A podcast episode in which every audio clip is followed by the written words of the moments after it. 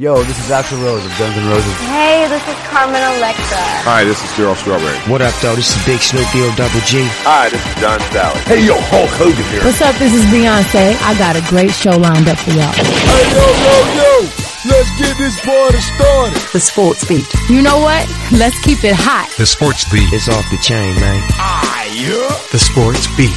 Download the podcast now. You're listening to The Sports Beat with Richard Holdridge.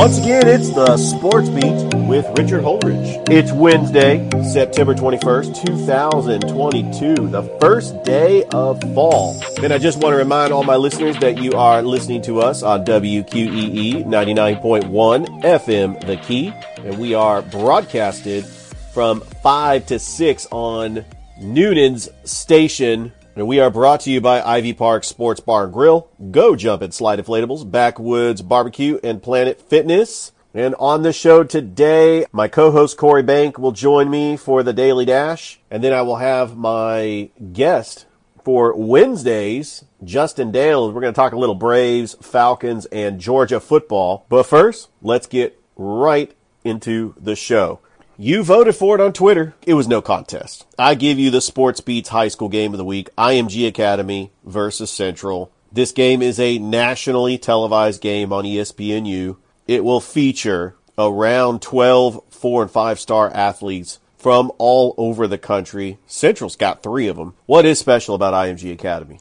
Well, they put together one of the best football programs in the country, and Central's going to be up to the challenge. IMG actually played Auburn last year and almost got upset. This is going to be a fun game. Corey and I are actually going to be up at Valley, Alabama, calling the Russell County Valley game for the high school game of the week on the CW Jabama and Beam. Looks like the Braves clinch a playoff berth as they defeat the Washington Nationals. The Milwaukee Brewers lose to the Mets. The Braves are still a game behind the New York Mets. Don't forget that I have my Friday Night Lights high school football preview review show for week six, as we have got a lot of intriguing matchups all over the Chattahoochee Valley that I'm going to break down. We got college football week four. Corey will join me later on the show as we will make selections on some of the key games. We have some intriguing ranked matchups, including Tennessee and Florida, and the Mercer Bears ranked 16th in FCS, the highest ranking in school history, as they will take on Gardner Webb on the road. Mercer is led by their running back, Austin Douglas, who has two touchdowns this season. They also have a pretty decent wideout with five touchdowns, Ty James. Mercer is just such a great football program, and they're continuing to build their brand down in Macon. I have got to try to make it to Macon, Georgia to go to a Mercer game because that atmosphere is very special. You got Georgia taking on Kent State. That game is actually on ESPN Plus at noon. Georgia Tech is on the road and they are taking on UCF. That game is at 4 p.m. on ESPNU. I can't believe the line on that game. I can't believe that Central Florida is favored by 20 and a half. That just tells you how far Georgia Tech has fallen off. Over in the Sun Belt, Georgia State is playing Coastal Carolina on a Thursday night. Georgia State is 0 3, trying to get their first win of the season. Coastal Carolina undefeated in the Sun Belt at 3 0. And Jamari Thrash out of LaGrange, Georgia, is the leading wideout for the Georgia State Panthers. So that game, Coastal Carolina and Georgia State, it's at 7:30 on E ESPN2 on Thursday night at Center Parc Stadium. Now Georgia Southern two and one on the season, taking on Ball State at home at Allen Paulson Stadium. Kickoff is at 6 p.m. and you can watch that game on ESPN Plus. Over at Fifth Third Bank Stadium, Kennesaw State is back in action, but they are 0 2 on the season. They are hosting Wofford. Kickoff is at 6 p.m. on ESPN Plus. LaGrange College is 1 and 1 on the season will take on Methodist at Callaway Stadium. Kickoff is at 1 p.m. and Methodist is their first region opponent. If you can't make it out to the game, you can listen to Bill Bailey on Panthers Live. Just go to LaGrangePanthers.com and you can watch the game. You know, I can't always make it up to LaGrange because I live in Columbus, but I definitely want to go out and see a LaGrange Panthers game. I've had Antoine Prather on the show. I know that he is very involved with LaGrange College Panthers football, and that has got to be an electric atmosphere. And looking at some of their stats for the season, of course, they're one and one. They did pick up their first victory last week, beating Ferrum 44 to 38. Aubrey Carter so far is leading the Panthers with 115 rushing yards with two touchdowns. You got a Johnny Williams leading the receiving corps with 113 yards and a touchdown. You have Shedrick Lindsay, the senior, taking most of the snaps at quarterback. He's got four touchdowns, zero interceptions with a quarterback rating of 133. So LaGrange, one and one, hosting Methodist this Saturday at 1 p.m. Let's go over to Point University. Point University, 0 4 on the season, is traveling to Birmingham, Alabama to take on Birmingham Southern College they suffered a 24 to 14 defeat at home against Reinhardt and Point trying to get into the win column. They are currently 0 1 in conference play. I'm excited because the NBA season is just around the corner. I picked up this article from BleacherReport.com. It predicts every win loss record for all the teams in the NBA. So let's start with the local team, the Atlanta Hawks. The over and under is 45.5 wins. Bleacher Report has the Hawks projected to go 47 and 35. With the addition of all-star DeJounte Murray and keeping John Collins, they have a very talented team. I just don't know if they're a finals contender. I don't know if they can compete with the Boston Celtics or the Milwaukee Bucks or the Brooklyn Nets even the Miami Heat. I think that the Heat will give them problems. Is it possible that the Atlanta Hawks might just be a fifth seed? The X factor for the Atlanta Hawks is the development of DeAndre Hunter. Can DeAndre Hunter be that two way player that they drafted in the 2020 NBA draft to become a stopper that could score as well? I also did not like the regression from Bogdan Bogdanovic from last season, and Onyeka Okongwu is going to be strong off the bench. They still have Clint Capela. I still like the Hawks starting five. All right, they got the Boston Celtics projected to finish 52 and 30. The over/under for the Boston Celtics are 56 and 5. This Celtics team is a very young team. They're only going to get better. And they pushed the Golden State Warriors to the limit in the finals last year. Is Jayson Tatum a top 5 player? Is he a superstar? Well, we will find out. Marcus Smart is still a great on ball defender, and Jaylen Brown is going to get better. Grant Williams, Robert Williams, and Al Horford are great pieces for the Boston Celtics. Now let's talk about the Brooklyn Nets. The over and under on the Brooklyn Nets is 45.5. How committed is Kevin Durant playing with Kyrie Irving? Remember, they're going to have Kyrie for a full season. And I think that Ben Simmons is going to be playing as well. I like the Charlotte Hornets with LaMelo Ball. I think that they are going to be great with Miles Bridges. They are a playoff team. I, I honestly feel with Gordon Hayward that the Charlotte Hornets are a playoff team. The Chicago Bulls surprised a lot of people, just came out of nowhere. They just could not do anything in the playoffs. I think that they are a borderline playoff team, but DeMar DeRozan, he is their MVP. And if you have a healthy Lonzo Ball and Alex Caruso, Zach LaVine, that's a dynamic duo with DeMar DeRozan and Zach LaVine. The Cleveland Cavaliers, wow. Getting Donovan Mitchell might put the Cleveland Cavaliers in at least the second round or the Eastern Conference Finals. And I think getting getting Darius Garland and Jarrett Allen, they do have some all stars. Evan Mobley, that is a very exciting team to watch. The Miami Heat, they're projected to finish 49 and 33 as this team gets older, remember this was a number one seed and they knocked off the Hawks in the first round of the playoffs. Jimmy Butler is the X factor. His health is going to be a problem. Kyle Lowry, they have some veteran players, but Tyler Herro, can he step up when it matters the most? I do like their bench of Max Strus, Caleb Martin, Bam Adebayo is going to be a great player. then you got the Milwaukee Bucks. Remember, last year they lost Khris Middleton. Do the Milwaukee Bucks make it to the NBA Finals if Khris Middleton doesn't get injured? They still have a great big three with Giannis, Khris Middleton, and Jrue Holiday.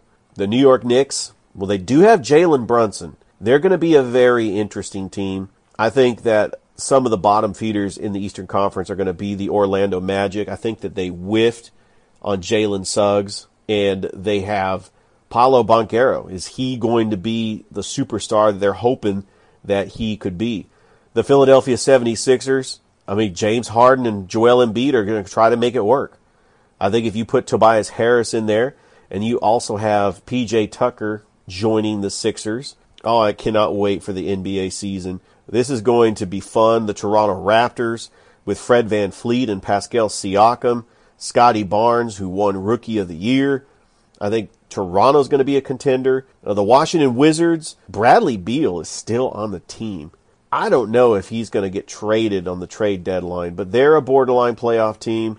And then the bottom of the league, the Indiana Pacers and the Detroit Pistons. Although I like the pick by the Detroit getting Jaden Ivey because that's a very young and talented backcourt with Cade Cunningham and Jaden Ivey. That's the Eastern Conference. Let's look over at the Western Conference because the Golden State Warriors won the NBA title. The Phoenix Suns had the best record. Well, something's got to give. You got the Memphis Grizzlies that have all their players back, getting Ja Morant, Desmond Bane, Jaren Jackson. They have so much depth, and also getting Jake LaRavia and David Roddy. And De'Anthony Melton and Kyle Anderson did leave the team, but the Grizzlies are going to be one of the top teams. The X factor is going to be the Lakers. It's going to be the Clippers. What if Kawhi comes back healthy? Then you add the Clippers into the mix with Kawhi and Paul George. That's a team that could beat anybody, including the Golden State Warriors. The Houston Rockets are going to look like one of the worst teams in the league. Jabari Smith, he could make a difference, but Jalen Green, how is he going to develop in his second year. Christian Wood is gone. And then the Oklahoma City Thunder might possibly be the worst team in the league, especially with Chet Holmgren out for the season. Uh, that was a huge blow. The Denver Nuggets with the MVP, Nikolai Jokic. You get a healthy Jamal Murray. You get a Michael Porter Jr.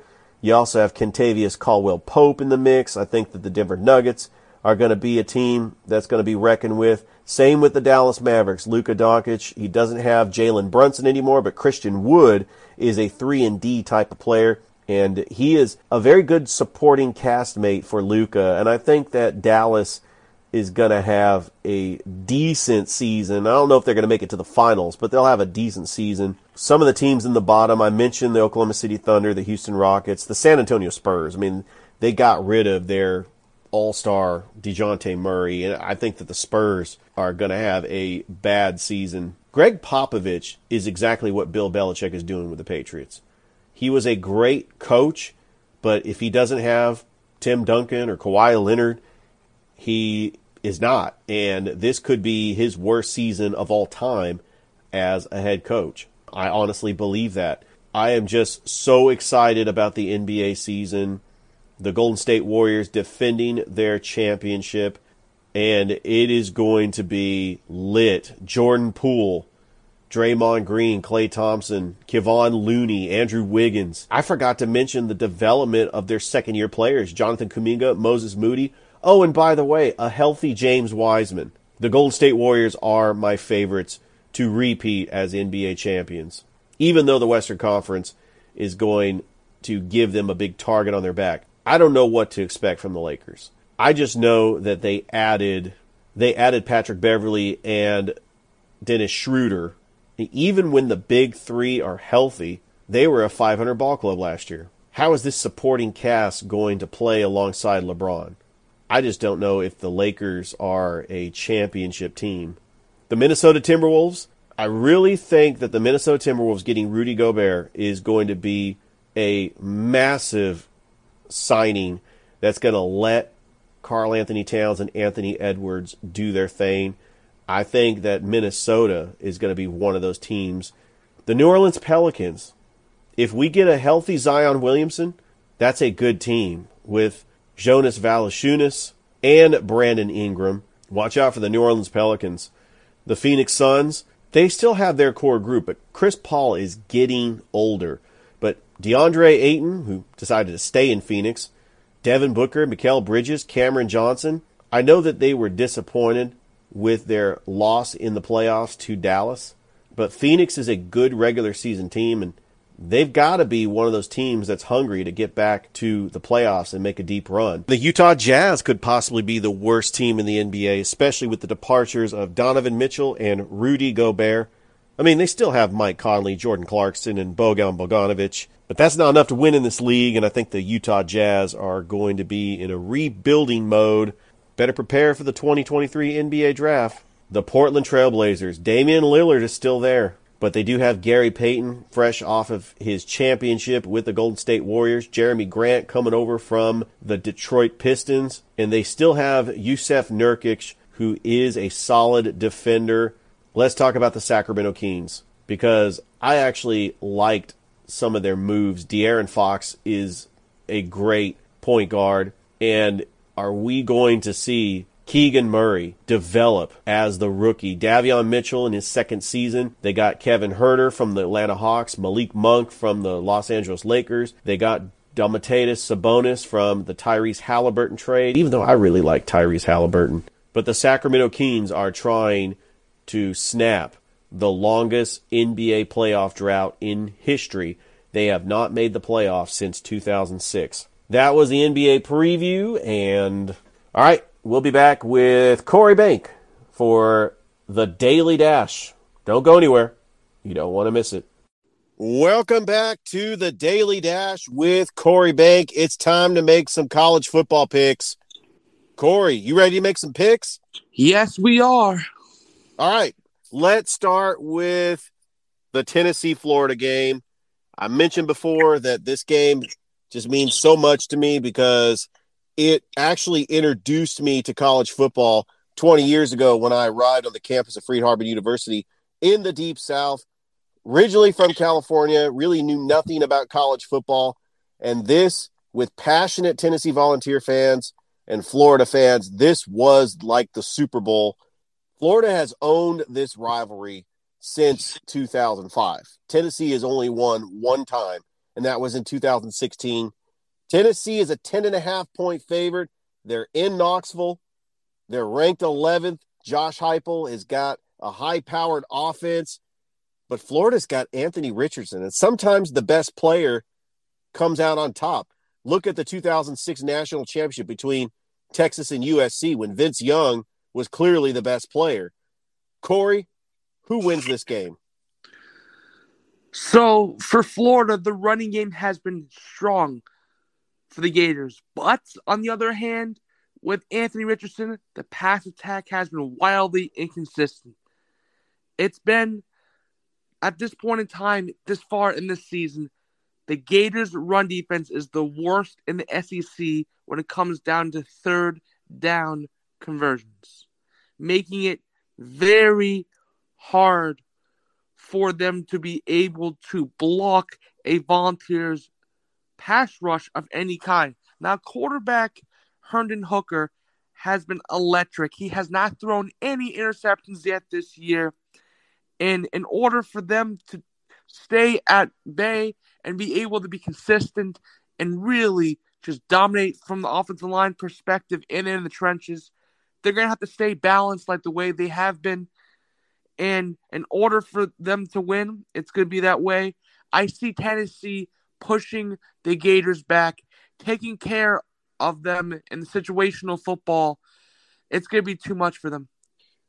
I somewhat agree, Corey, but I have witnessed this Tennessee Florida rival, this Tennessee Florida rivalry for the past 20 years. And anytime you have a rivalry like this, you could throw out the record books. Florida could be unranked going in and they could play the game of their lives. And you also have first year head coach Billy Napier and how is he going to respond to Rocky Top and Neyland Stadium and that hostile environment with over 100,000 fans?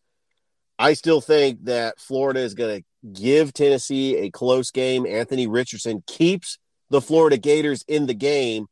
But I agree with you, Corey. I believe Tennessee is going to win it. I'm going to say on a last second field goal, Tennessee wins it 23 to 20. Okay. I know. Bold prediction. All right, let's go to that noon kickoff. Big ACC matchup. Clemson on the road against Wake Forest. Both teams are 3 and 0. Clemson is fifth in the country, but they still haven't quite figured out their quarterback situation. They got a great defense. one of the best defenses in all of college football, but they still have to figure out their quarterback situation with DJ Uiagalelei and Cade Klubnik. Who wins this game? Wake Forest is going to have their quarterback Sam Hartman back. I mean, he was back last week. Wake Forest is at home. They are one of the top teams in the ACC. Is this a trap game for Clemson? I mean, Clemson is favored by seven, but who comes out on top in this game? The where this game's going to come down to the lines is they have a very good rushing attack. Now, the leading rusher is Will Shipley, who's been averaging 7.8 yards a rush. That's very good. That's a very good running average, not to mention he has six touchdowns on the year.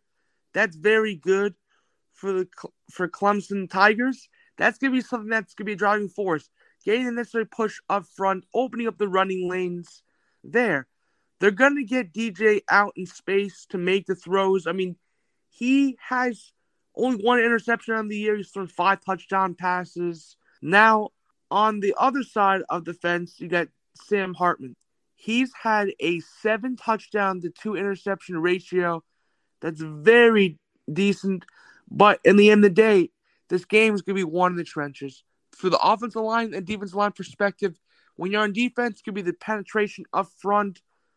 When it's the offensive line, it's going to be opening up those holes. And I think it's going to be a Clemson victory. They're going to make this game very nasty. A Clemson win indeed. I agree with you, Corey. Even if they don't figure out the quarterback situation, Clemson's defense is going to be enough to push around that Wake Forest Demon Deacons offensive line, and Clemson picks up the road victory. Let's move on to a neutral game in Dallas, Texas. Jerry World, the Arkansas Razorbacks taking on the Texas A&M Aggies. The Aggies are looking for a little bit of payback from last year. They got a big win over the University of Miami last week. Texas A&M is favored by two, but who wins this game? So the top two players have been inconsistent in the last two weeks for the Texas A&M team. That's Devon Achane and Ainias Smith. So they've been inconsistent. The offensive line play has exactly not been at its point, but the where they've been winning these games is in the defensive front. They did a great job against the Miami Hurricane offense last week. They only gave nine points. Now, as for the Razorbacks, they were in a barn burner last week with this Missouri State team, but they have talented players like KJ Jefferson, Raheim Sanders, both very efficient at their positions. Raheim Sanders has had 440 yards rushing from line of scrimmage this season, but for the likes of Matt Landers and Jadon Haselwood really stepping up the receiver position, it's been tremendous.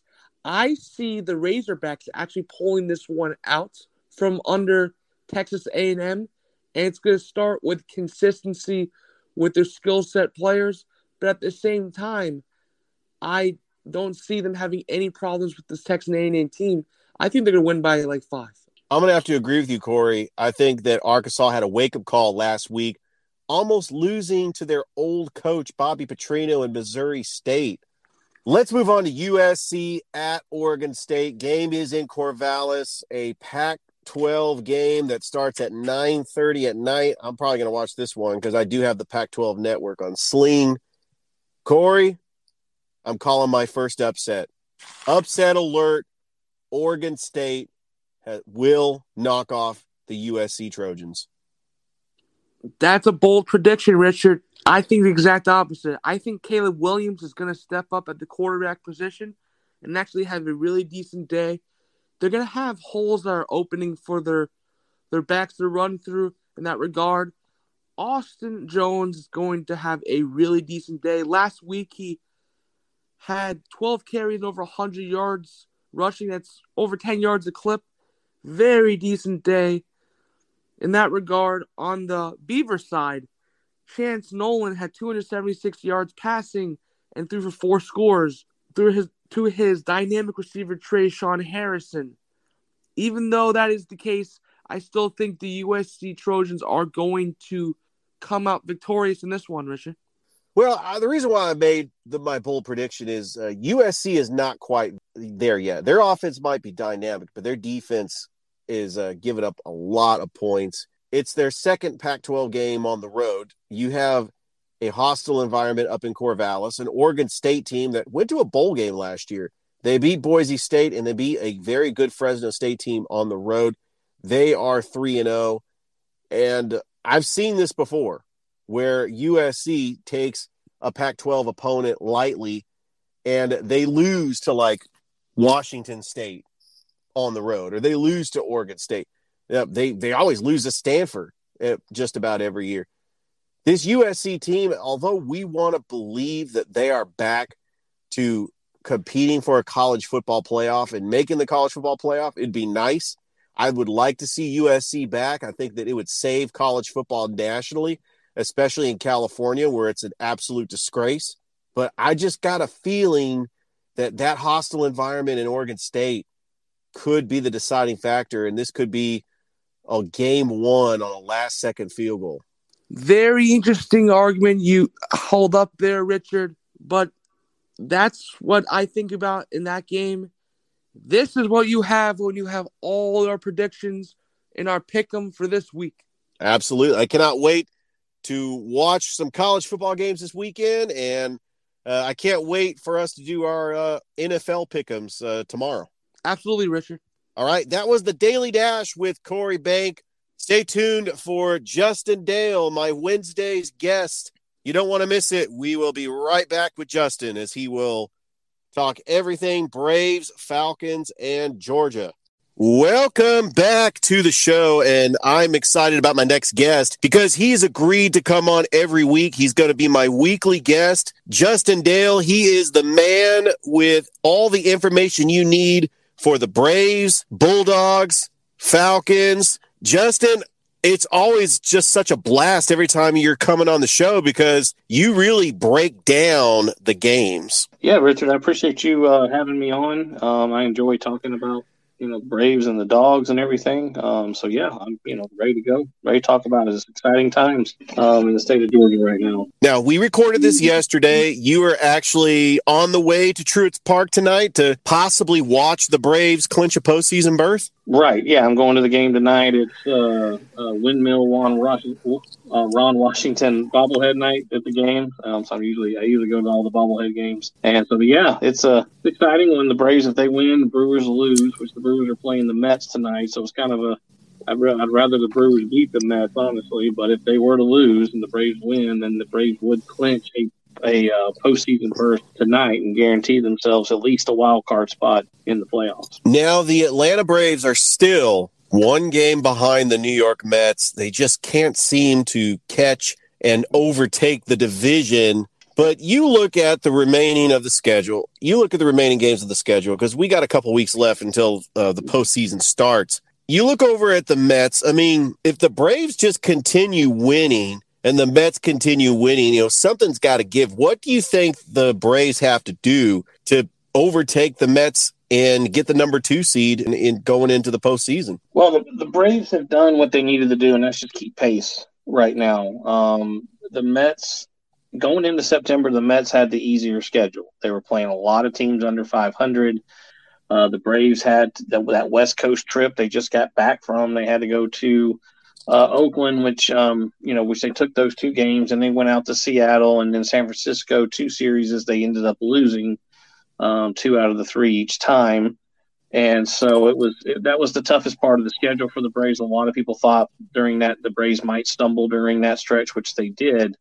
Um, but what helped the Braves a lot was that um, the Mets didn't play well during that six game stretch either. Um, they they struggled against the Cubs. They got swept by the Cubs during uh, the last Monday through Wednesday, and then uh, who did they play the weekend before that?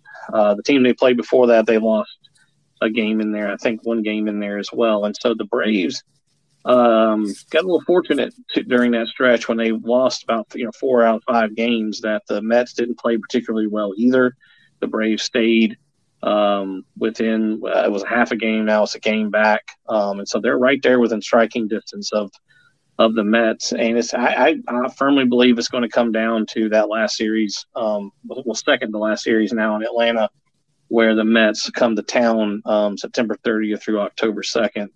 Um, I think I think if things stay right where they're at, uh, one game separation or you know maybe one and a half game separation or something like that, then the Braves will have that opportunity if they just take care of business against the Mets. They can pull ahead.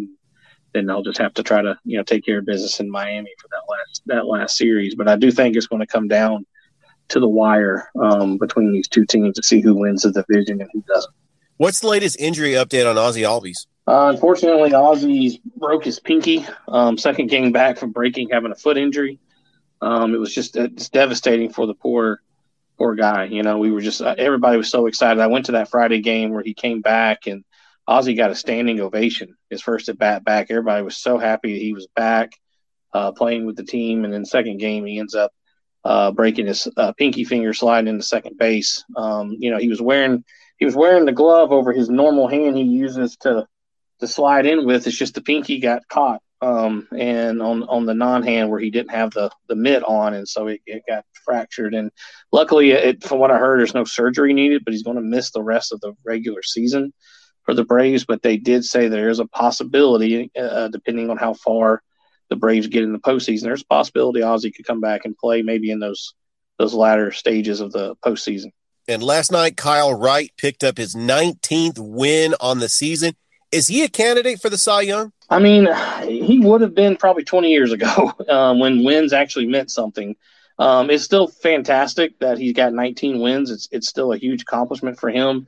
The season he's had has been amazing, especially since he was kind of a guy that was up and down uh, the last two or three years. Um, couldn't seem to put it. He was, you know, he was good in AAA, but couldn't seem to put it together in the majors. And for him to finally put it all together and look like the top top of the rotation type pitcher that we envisioned him being when we drafted him has been fantastic. Um, so I don't want to take anything away from that accomplishment. It's just that the um, baseball's changed so much with all the extra analytics and stuff, and so wins just don't mean as much as they used to. And so, yeah, like I said, probably 20 years ago, he would have been probably a top candidate for the Cy Young Award. Um, I, I, think he'll probably get some votes, um, but I don't. I I don't know if he'll finish top three, honestly, even with his 19 wins when the Braves go into the postseason, I'm going to take a guess. I think that your game one, game two, and game three starter, I'm going to go with Max Fried and then Spencer Strider and your game two starter. Kyle Wright is your game three starter. Would you agree with that? Yes, um, I think Max Fried is your number one for sure. Um, I've been back and forth between Kyle and Spencer on who I want number two. I, I think for me, I would want Spencer pitching number two um, in there. Uh, Kyle's been in the up, been in the league a little bit more, and so if Game Three became like a, especially like a division series, if it was like a elimination type game, needed somebody out there that could pitch, you know, Kyle would be my guy um, to probably do that. Not that Spencer couldn't. It's just Spencer doesn't have that postseason experience yet, whereas Kyle got some really good postseason experience last year in the World Series, and so I like that as Kyle going number three uh, Spencer pitching too. Um, and, and Spencer's just really good. I mean, he's he's so good right now. Fastest uh, player to 200 strikeouts in a season um, as a rookie. Uh, he beat Randy Johnson's record by two thirds of an inning, um, and he has just been, you know, he's been so good. You know, 16 game, 16 strikeout game he had a few weeks ago. Um, so yeah, I've I've got to put him right now and slot him at number two and those power pitchers, those guys that can come out and pitch throw 100 miles an hour like that, that can pitch sustained, you know, for a long time like Spencer can, they're so valuable in the postseason, getting you know getting those strikeouts and stuff. And so having him out there, I I like that for a game two, and then and and possibly you know for if you wanted to do a game four, if you needed a game four starter, you didn't want to bring Max back on short rest. I don't I, I won't I, I don't hate throwing Charlie Morton out there in game uh, in a game four situation either. So that's one thing that the Braves have is they have depth at pitching. Uh, sad to see Ian Anderson go back to the minors. I know that he had a great year last year. What was wrong with Ian Anderson this year? That's a good question. Um, I, am not 100% sure. He just didn't seem like himself. Um, I don't know if there were any injuries, um, maybe there, some soreness or something. I'm not sure if the you know, a lot of, there's a lot to, you know, we they talk a lot about the post the World Series hangover for the teams that play in the World Series. Um, and, and Ian pitched, you know, well into, you know, obviously well into October with the Braves winning and stuff, and, and even in early November. And I don't know, maybe if the extra innings, um, maybe got to him this year, and he just couldn't couldn't seem to find his groove. Uh, he had starts where he looked magnificent, and he had other starts where he would give up, you know, five, six, seven runs in the first, second inning, and he, you know, just couldn't recover from that. And so um, I know his starts have been pretty, kind of the same mixed bag down in AAA over the last month. I was kind of hoping he'd go down for a month or maybe a month and a half, get himself together, start looking like the old Ian Anderson, and we'd get him back up here before the end of the season, and we would have another, you know, weapon you know, out of the in the rotation or even just out of the bullpen if we needed him to pitch there. Um, but it doesn't look like he's been able to get it together. So this this might be, and I think another thing too, people got to remember with Ian Anderson is he's young. You know, he's only been you know calendar years in the major league. This is only his. He's only been up here for two years. He made his debut in I believe August or September of 2020 during the COVID shortened season because the Braves had no the pitching. They had no pitching. They were dealing with so many injuries. They had to pull him up kind of early. And Ian's been, I mean, you know, young pitchers sometimes they have these struggles. They'll, they may find some quick success and then they kind of lose it for them, you know, and have to try to rediscover and find what the, what was working for them, or maybe they just try to change too much. Uh, they get pumped with a lot of analytics these days, and maybe they uh, it steered them in a direction they kind of got away from what worked for them, you know. And so I think that um, I do think that uh, maybe having some time to reset in the minors will help. But I, you know, I think the Braves still, you know, have confidence in Ian, and I think he can still have a bright future in the Atlanta rotation. Um, but I do see probably at the beginning of 2023, Ian coming out and competing with somebody like Kyle Muller and Bryce Elder for maybe that fifth spot in the rotation next year. And I do feel that the Atlanta Braves are going to finish one, two in the Rookie of the Year voting with Michael Harris and Spencer Strider. Not sure who's going to win Rookie of the Year. It's it's a toss up. But who do you think is going to win Rookie of the Year? It is a toss up. I've been back and forth every week. It seems like I'm I start leaning towards Michael Harris uh, the second, and then like last night after he got his 200 strikeout, I'm like, I don't know, man. Maybe Spencer Strider is going to win this thing after all. So it's it's been back and forth with me. Um, I know a lot of people um, that I've heard talk, you know, talk about it. They'll say, "Well, Michael plays every day. There's more value in that um, than a pitcher that pitches every five days." But I mean, the last time that two members of the same team finished one and two in the Rookie of the Year voting was in 2011, and it was the Braves, and it was Craig Kimbrel and Freddie Freeman, and Craig Kimbrel, who was a pitcher, got the award that year. Um, a closer comes out of the rotation, you know, comes out of the bullpen over a everyday starter like Freddie was. So just because they're a position player and they're playing every day doesn't necessarily mean they have the inside track to winning the Rookie of the Year award. So I, I think the voters have a hard task on their hand. I just I think this, what Michael Harris has done has been tremendous this year. And I, if I had to, if I was able to cast a vote, I think right now I'm leaning more towards Michael Harris the second. All right, Justin, we're going to go ahead and switch gears and talk the dogs because the Georgia Bulldogs are the AP number one. They overtook Alabama after Alabama got a close win over the University of Texas. Doesn't really matter who's one and who is two. I think these two teams are on a collision course to meet once again in the SEC championship. But we were going into that game against South Carolina. I personally thought, I don't know how you felt. I thought that that could possibly be a trap game. It's a hostile environment. It's Columbia, South Carolina. You know those fans go crazy. Spencer Rattler was a Heisman candidate in the beginning of the season last year with Oklahoma. I mm. thought if South Carolina did a big play and got out to a a, a lead in that game, that it could be a tight ball game, but it was not.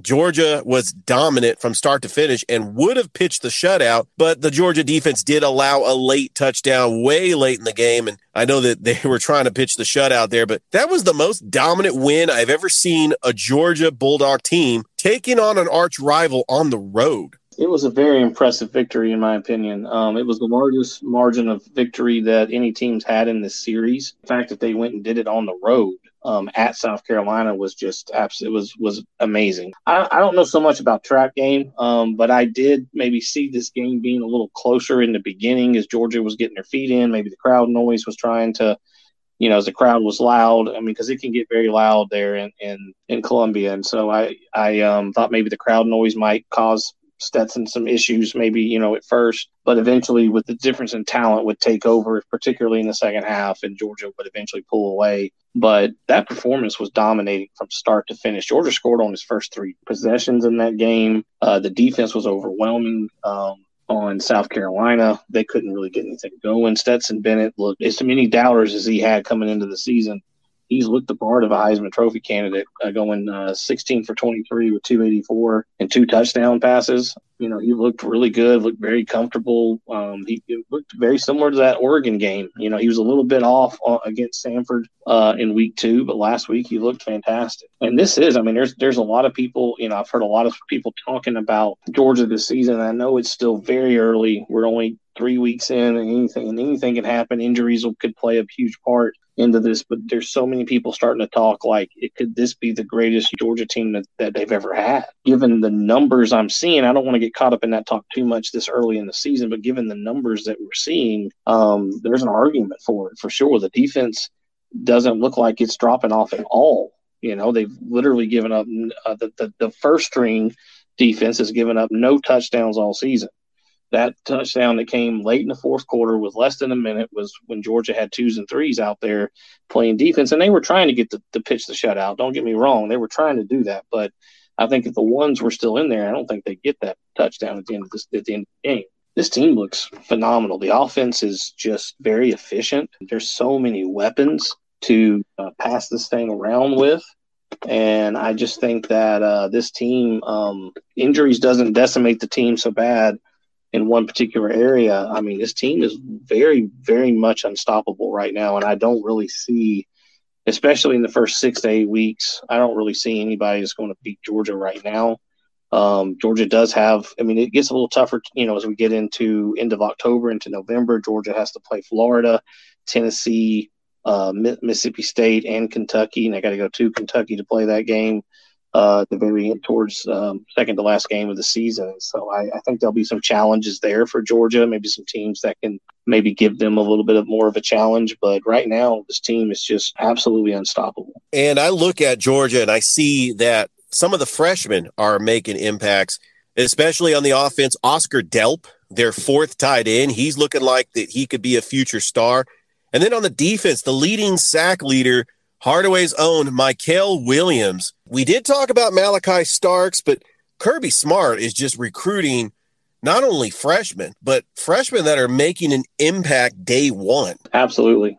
Um, these freshmen that they're getting right now are, are just the way they're stepping up and playing has been great. Yeah, Malaki Starks, had another interception this week. He's now the leading, in, you know, leading defensive player with interceptions this uh, on the team right now and yeah, um, Mykel Williams has been really good. Um, he's been as much as people want to look at, you know, Jalen Carter and Nolan Smith and those returning starters, Mykel Williams has been just as good. and maybe even better than uh, Jalen Carter's been so far this year, which is which a lot of people have Jalen Carter potentially going number one in the NFL draft next year. So um, on their early boards, and so yeah, this it's been great. Uh, Oscar Delp is fantastic. He's almost almost a clone of Brock Bowers, maybe a little bit shorter, not quite as fast as Brock, but you know he had two catches for 32 yards and a touchdown last you know in the game last Saturday. Um, he's a, well, he's he's kind of overtaken um, Arik Gilbert as the number three tight end in the in the room. It seems like, but he's going to get some opportunities just because Georgia's going to if they put themselves in positions that have big leads on opponents. These these freshmen and, and some of these guys that are two or three deep on the depth chart going to get some chances to see some reps and get some get some passes and, and make can make some things happen. And Oscar Delp is definitely one of them. It's an absolute embarrassment of riches that Georgia has at the tight end position. Justin, I just have to ask you because with you being a Braves fan and a Georgia fan, life has been great. The Braves win the World Series, the Georgia Bulldogs win the national championship. I think both of them can do it again this year. But if you look at Georgia and the Braves, that's all good but sometimes you got to take the bad with the good. You are also a Falcons fan. So, yes, I, you knew that it was coming. You knew that we were going to talk about the Atlanta Falcons. and yeah. I, I, I know I, I was watching the game. You know, I got the NFL Red Zone channel. When the Rams put up that touchdown to make it 28 to 3, I mean, come mm-hmm. on. The announcers couldn't help themselves, right? They, they couldn't. Um, they really couldn't help themselves with that one and, um, and everything. So, it, yeah, the Falcons game, you know, it got off to a rough start. I did the one thing I, I will say about the game against the Rams, they did put up a fight. What a comeback by the Falcons! I actually thought they were going to pull that off. I mean, they got the ball back after the the turnover, but the block punt and Justin, what would have happened if the Falcons would have came back and beat the Rams? Do you think the twenty-eight to three jokes would be put to bed? They they would flip the narrative. No, no, they wouldn't because it was not in the Super Bowl. Oh, um, okay. Regular season, regular season game. I mean, it would have been a reversal. People would have probably thought they were living in a parallel universe, but um, it would have been it would have been great to see that reversal being down, being on the other side of twenty-eight three, right?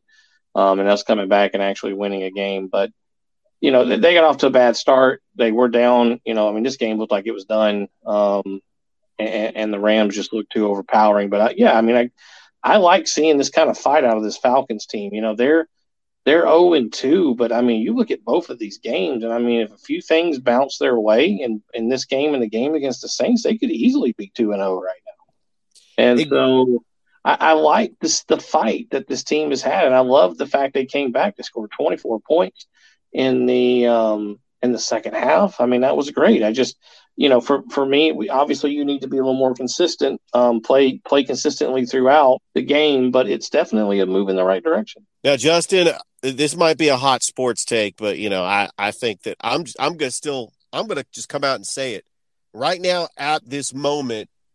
Marcus Mariota is the better quarterback than Matt Ryan. Now, now hear me out. Matt Ryan had a terrible game in, with Indy. Marcus Mariota gives the Falcons a dimension they have not had since Michael Vick.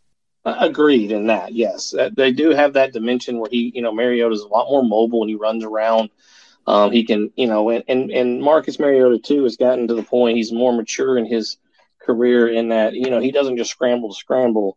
Um, you know, he can move around the pocket when he needs to, when he feels pressure um, and and try to find open receiver. And he can take off when he needs to too, when, if coverages start breaking down. But and that does add a great dimension because Matt Ryan was more of a I hate to say statue back there, but he wasn't as mobile. You know, he couldn't move around as much. I mean, he can make a few, make, make maybe make one defender miss here and there in the pocket, but he wasn't quite as mobile as as he um as others, and especially since he was getting older, he definitely wasn't anywhere near as mobile as maybe he was when he was in his younger days when he was first drafted by the Falcons. But um, yeah, I'm a, I, you know the Colts start has been a little surprising to me. I really thought, you know, um, I kind of almost envisioned Matt Ryan having kind of the kind of year that Matt Stafford had with the Rams. I w- I wasn't sure the Colts were going to go win the Super Bowl with him, but I at least envisioned him. You know, you get Matt. Like I still thought he still has something left in the tank. You get him on a really good team, like like like Indianapolis, it has a lot of pieces already in place. They just needed a good quarterback, and um, you know, right now it just it hasn't clicked yet. Um, there's still a lot of football left to play for them to figure it out. But yeah, I would say right now Marcus Mariota is playing very well. You know, and as long as he continues playing to this level, uh, you know, I don't think anybody's ever questioned Marcus's ability to play football at this level. I think where the question came is in his health and him being able to stay upright and not get um, you know, not get injured. Do you still believe that Desmond Ridder is the future of this franchise? Uh, I don't know. I don't know if he's the future or not. I think he'll be given every opportunity to prove that by this coaching staff. I don't think they're going to give up on him. You know, they they they they took him in the third round and drafted him. They're not going to just give up on him very quickly. Um, but I do think that that he does have a future with this organization. And I just, you know, I think right now though the better quarterback for this team for 2022 is Marcus Mariota. Why aren't the Falcons throwing the ball to Kyle Pitts? And I'm not just saying that because he's on my fantasy team, but they they're not even targeting Kyle Pitts. Yeah, I that's been one of the biggest questions I've had so far because you know I, I, thought the the idea of drafting Drake London um, and bringing in some more receivers with you know uh, to help out with the receiving like Brian like Bryan Edwards and others was to help give you know, some more targets or at least give some more distractions out there so that, you know, the defense couldn't just focus in on Kyle Pitts because I feel like that's kind of what they did a year ago when the Falcons were really depleted at the wide receiver position. But even now, like I don't I mean he had two receptions for 19 yards. Um, he still doesn't have a touchdown in on American soul yet in the um, in the NFL. And so I don't know why Kyle Pitts continues to um, get lack of targets. You know, um, I mean, you know, I, saw I saw something come out uh, in the media, I think today or yesterday, where he he just said, you know, it was very kind of company line, just kind of like, hey, you know, I you know, I, I need to make better uses of my opportunities and my chances when I'm throwing the ball and this, that, and the other. um, and everything. But I do feel like that maybe the you know there can be some more scheming or or some more plays ran to try to get Kyle the ball more because he's such a weapon and a playmaker. I mean, he was very good. We saw what he could do in the uh, in the college level out of the University of Florida when he was the you know one of the main targets in an offense. And I'm just surprised that the Falcons haven't found a way to get him more involved in the offense. But hopefully they. I mean, it's still two, it's just two games. Hopefully that'll change. Justin, I'm not a fan of the Falcons using Cordarrelle Patterson as the primary running back. I would rather have him being used as a wide back like the 49ers use Deebo Samuel. Mm-hmm. But I like Tyler Allgeier. I think that Tyler Allgeier could get some carries and he could be one of those running backs that could surprise a lot of people for the Falcons. Kind of reminds me of when uh, Ito Smith came up and he was a good backup running back a couple of years ago. Jacquizz Rogers. I'm thinking of really good, you know, Devonta Freeman. You know, he came out of nowhere. And, you know, the Falcons had a lot of reaches on their running backs after Michael Turner departed. I felt Steven Jackson was a bust. Uh, Mike Davis, he didn't really pan out. But do you think that maybe Tyler Allgeier could get a shot with this team? I think so. I, I think they, they obviously saw something in him when they drafted him um, that they liked. Um, I was a little surprised he was not active week one, um, but he was active last week, had 30 yards rushing. Um, I, I, think that you know, with him being a rookie, I think maybe the idea is too is not to overwhelm him with too much right now. Um, I think Patterson's going to have to be prop. I mean, until they actually get a bigger type running back that can be, run between the tackles, I think they may end up having to use Patterson more in the role that he's at. Um, and and he's done a fairly good job at it. He didn't have very good. I mean, I have Patterson on one of my fantasy teams, and he didn't get very many points last week. but yeah. he also was facing a really good defense too. So, um, you know, I I think Patterson's role is what it is. I think he's kind of been he's you know they found a niche for him and he likes playing in Atlanta and he's going to stay here and get used because that's what he's what he's doing. Um, but I do think there's a role for Tyler Allgeier on this on this team and I think he'll continue as as he gets more comfortable in, in the style the, the fast pay of the NFL and more comfortable with the run the playbook. I think you'll see him get more carries and more opportunities. Justin, let's talk about this upcoming Sunday. The Atlanta Falcons will travel up to Seattle to take on the one and one Seattle Seahawks. The last time they were up at Qwest Field, the Seattle Seahawks did defeat Russell Wilson in the Broncos. You got the 12th man. They don't have Jamal Adams. They got blown out by the San Francisco 49ers 27 to 7. They're clearly not the same team without Russell Wilson, but they do have some game breakers. I think DK Metcalf, Will Dissly at the tight end. I've yet to see Noah Fant. I know that they do have some weapons. They have a much more improved offensive line. That is going to be the key in this game if Geno Smith has time to throw the football. But do you see a situation where the Falcons could go up to Seattle and sneak a win, or are we looking at an 0 3 for the Falcons? I mean, playing Seattle's tough because it's loud. Um, they they they come out in full force for their team. Um, the, the, they, they clearly are not the same without um, Russell Wilson up there. Uh, although I think Geno played pretty well week one um, for them, but um, against the Broncos. But the uh, I do think that um, I think there's a possibility. I mean, like I said, this this Falcons team has played played. You know, they they still have their their issues they got to clean up, but they've had moments where they've looked really good. You know, I mean, they stormed out to a 26-10 lead on the Saints. They couldn't couldn't hold that lead and lost that game, and then they stormed back to make it a game against the Rams. And so, I do think that there's possibility they could they could win this game. They just need to, for them, they, they need to play a whole game of football. Um, and I think they've they've missed that so far. It's either been hot start with a slow finish or slow start with a hot finish. You know, and so now we just got to put it together and let's you know let's do have, let's have a good start with a good finish, and I think we could see this team um, win a game. Oh, I hope so, and uh, that's going to be a four o'clock kickoff up in Seattle. And I'm excited about that because I won't have to worry about watching a 49ers and Falcons game at the same exact time on the NFL Red Zone channel. I've gotten that twice so far. So, NFL week three, we got the Falcons. That's just a tradition of mine. I like to see the 49ers and the Falcons both on Sunday. And then the 49ers, of course, play the Denver Broncos on Sunday night football. It should be a fun season. Are you going to try to go to the bins and, and try see try to see the Falcons this year? Yeah, I, I think so. I'm trying to um, looking at some games. I'm trying to see if I can go watch them play. Um, I, would like to go see them play um, for sure this season, and so I'm just trying to figure out which game. I haven't got any tickets yet, but I'm maybe maybe getting closer towards November, December, something like that. I might see if I can give me some tickets and go to a game. Well, don't forget October 16th, they take on the San Francisco 49ers and you know that that show leading up to that game is going to be epic because you know that I'm a diehard 49ers fan and anytime the 49ers play the Falcons, I always try to go to that game. I was at the NFC Championship game in 2013. In fact, my last Falcons game was the Super Bowl year, the last season in the Georgia Dome where the Falcons demolished the 49ers and that was uh, the year that uh, Chip Kelly was the coach for the 49ers and they had an abysmal 2 and 14 season. Right.